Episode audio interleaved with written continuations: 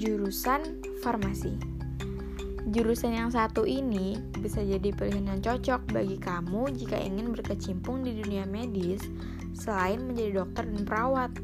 Farmasi adalah jurusan ilmu kesehatan yang berfokus pada obat-obatan baik secara alami maupun sintesis. Selama kuliah di jurusan farmasi, kamu akan banyak berkutat dengan senyawa kimia untuk dikembangkan jadi bahan obat.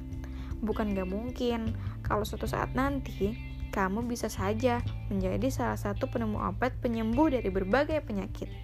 Selain itu, kamu akan mempelajari bagaimana menggunakan obat-obatan secara efektif dalam ilmu kesehatan hingga pengobatan higienis. Yuk gabung jadi farmasis, perbanyak farmasis di Indonesia untuk meningkatkan mutu pelayanan obat di masyarakat.